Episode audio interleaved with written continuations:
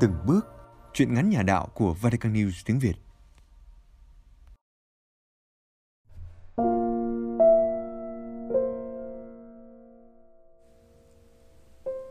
Người tôi yêu bây giờ là ma sơ. Chuyện ngắn của tác giả Hoa Trinh Nữ. Trích trong tập San Mục Đồng số 20 qua giọng đọc Teresa Hạ Quyên. Vatican News tiếng Việt thực hiện. Ngồi trong phòng làm việc với tấm thiệp mời trong tay. Chỉ còn ba ngày nữa là lễ khấn dòng của em. Tôi đắn đo. Có nên đi hay không?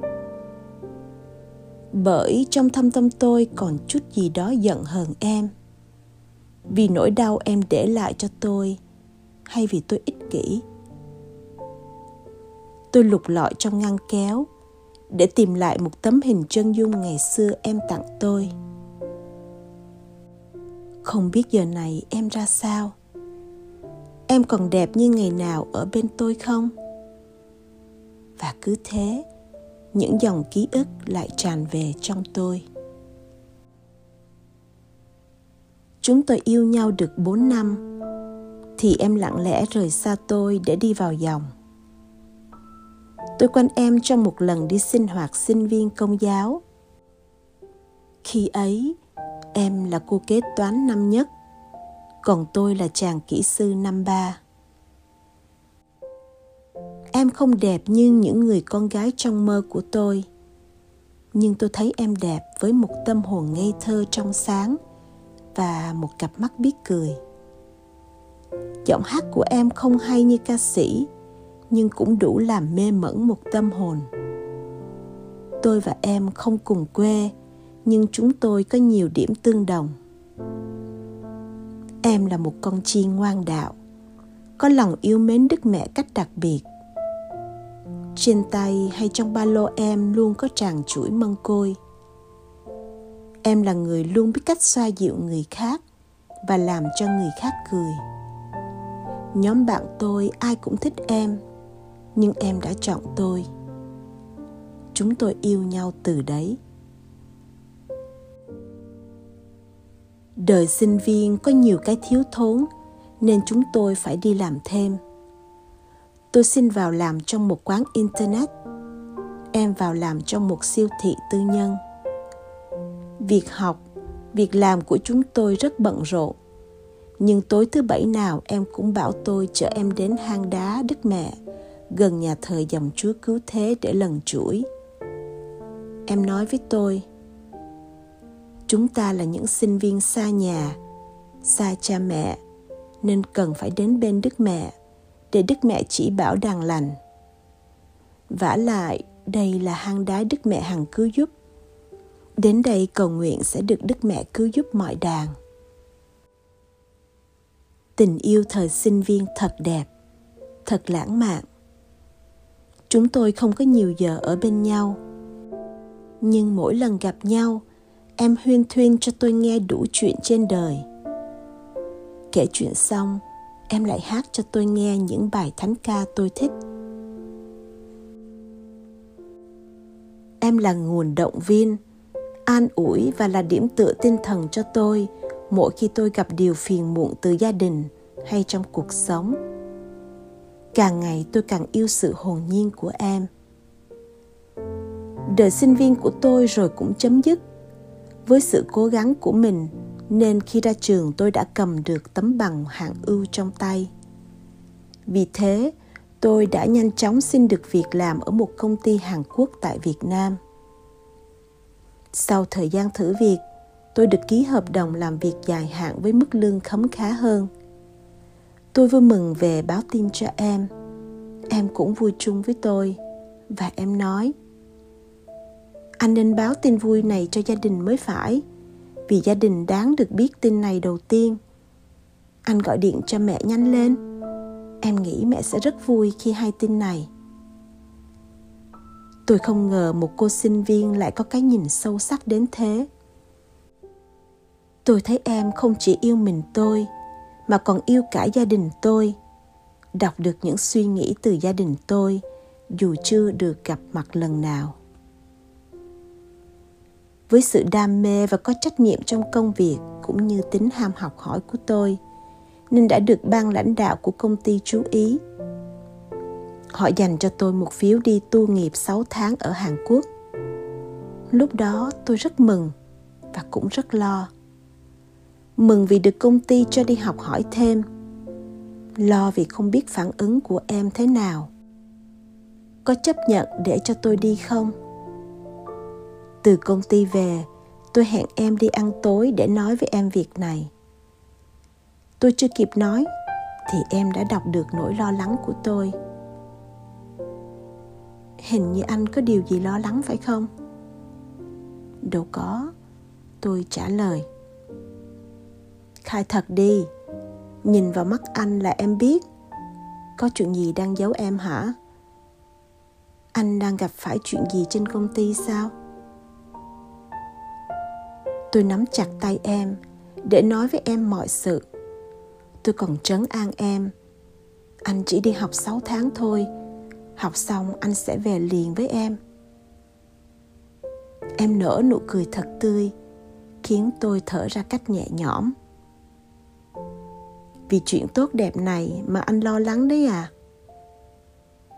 ừ anh sợ em không đồng ý nếu em không muốn thì anh sẽ ở nhà Em dí tay vào trán tôi mắng yêu. Anh ngốc quá à. Anh nghĩ em ích kỷ về sao? Anh đi 6 tháng, chứ 6 năm em cũng chịu. Em rất vui vì anh được cấp trên tín nhiệm và tạo cơ hội cho anh được đi học hỏi thêm. Tôi hỏi đùa. Em không sợ anh sang bên ấy, gặp cô gái hàng nào rồi ở lại luôn hả? em trả lời cách vui vẻ, ồ, không đời nào đâu, yêu nhau thì phải tin tưởng nhau chứ em tin rằng tình yêu của em đủ lớn để anh sớm quay về vả lại, anh đâu phải đi học cho mình anh anh học cho công ty, cho những người tín nhiệm anh, cho đất nước, cho gia đình và cho cả em nữa. Mình phải đi học cái hay của người ta để về làm cho đất nước mình phát triển. Em tin rằng anh sẽ học được nhiều điều hay. Đi một ngày đàn học một sàn khôn, huống hồ anh đi những 180 ngày. Ngày tôi tạm xa em cũng đã đến trước khi lên đường, em trao cho tôi ba kỷ vật. Một cuốn tân ước, một chàng chuỗi mân côi và một tấm chân dung của em. Em nói với tôi, sang bên đó, nếu không đi lễ thường xuyên được thì anh đọc một đoạn kinh thánh, lần chuỗi, chúa và mẹ sẽ hiểu cho anh. Em cũng luôn ở bên anh và cầu nguyện cho anh. Tôi ôm chầm lấy em nói lời cảm ơn. Và tối hôm đó, em đã trao cho tôi nụ hôn đầu đời của em. Một nụ hôn ngọt ngào, nồng thắm mà mãi đến bây giờ tôi vẫn chưa quên. Ở nơi đất khách quê người, tôi không tránh khỏi những khó khăn và em là nguồn động viên, an ủi cho tôi. Tôi trở về nước vào đúng ngày em ra trường về được hai ngày thì công ty sắp xếp cho tôi được nghỉ phép. Tiện cơ hội đó tôi dẫn em về ra mắt bố mẹ và người thân. Lần đầu tiên gặp mặt mà bố mẹ tôi đã rất ưng ý con dâu tương lai. Em vừa đẹp người, đẹp nết, có lòng đạo đức, lại có khiếu nấu ăn. Mẹ tôi nói nhỏ với tôi, con bé được đấy, anh liệu mà giữ lấy? Các em tôi, đứa nào cũng quý chị dâu. Cứ bám lấy chị hỏi đủ thứ chuyện. Những ngày nghỉ đã hết, chúng tôi quay lại thành phố với công việc của mình. Tôi tính xin cho em vào công ty tôi làm để tiện đưa đón, nhưng em không chịu. Em nói mỗi người phải làm một công ty để học hỏi lẫn nhau. Chúng ta có thể chia sẻ cho nhau những cái hay, cái dở của công ty mình. Hay thì mình học hỏi còn dở thì coi mà tránh như thế sẽ phong phú hơn nghe em nói tôi thấy cũng có lý Thời gian cứ thế trôi đi. Mới ngày nào đó mà nay đã 4 năm. Ngày kỷ niệm 4 năm chúng tôi yêu nhau, tôi đưa em ra bờ sông chảy dọc thành phố hóng mát và ôn lại những kỷ niệm vui buồn. Em ngồi tựa đầu vào vai tôi nói Thời gian trôi nhanh quá phải không anh?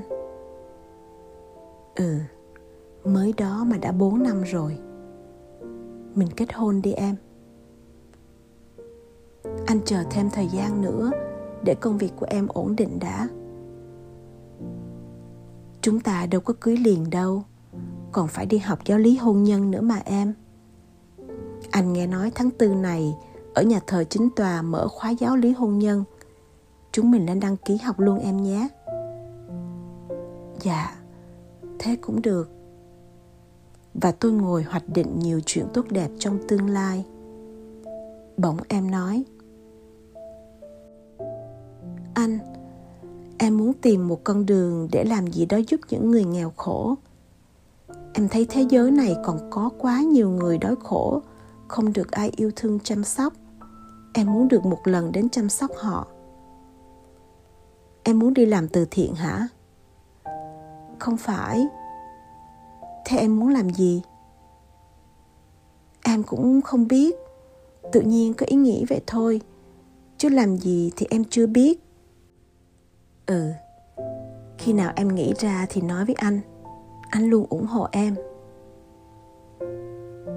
Những ngày tiếp theo, tôi được công ty giao cho một dự án đầy hứa hẹn. Nếu hoàn thành dự án này tốt sẽ được thăng chức. Tôi đã cố gắng thức ngày thức đêm để hoàn thành dự án nên chẳng có giờ lên thăm em. Cuối cùng dự án của tôi cũng hoàn thành và được cấp trên đánh giá cao. Tôi vui mừng chạy thẳng về phòng em để báo tin cho em đi ăn mừng. Về tới nơi, tôi thấy cửa phòng em khóa ngoài gọi điện thì không liên lạc được tôi liên tưởng có chuyện chẳng lành. Đang loay hoay thì nhỏ em phòng bên bước ra. Anh duy à chị mai anh đi rồi.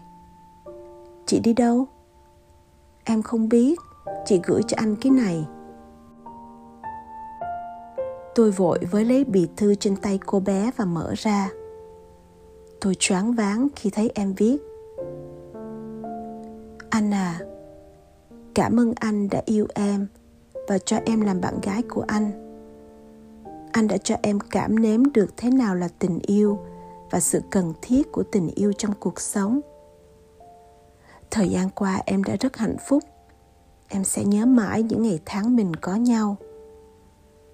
Chúa cho chúng ta gặp nhau, yêu nhau, nâng đỡ nhau và giúp nhau vượt qua khó khăn khi chúng ta chập chững bước vào đời giờ chúa muốn em đi theo ngài. Đem tình yêu của ngài đến với những người, những nơi còn thiếu tình yêu thương.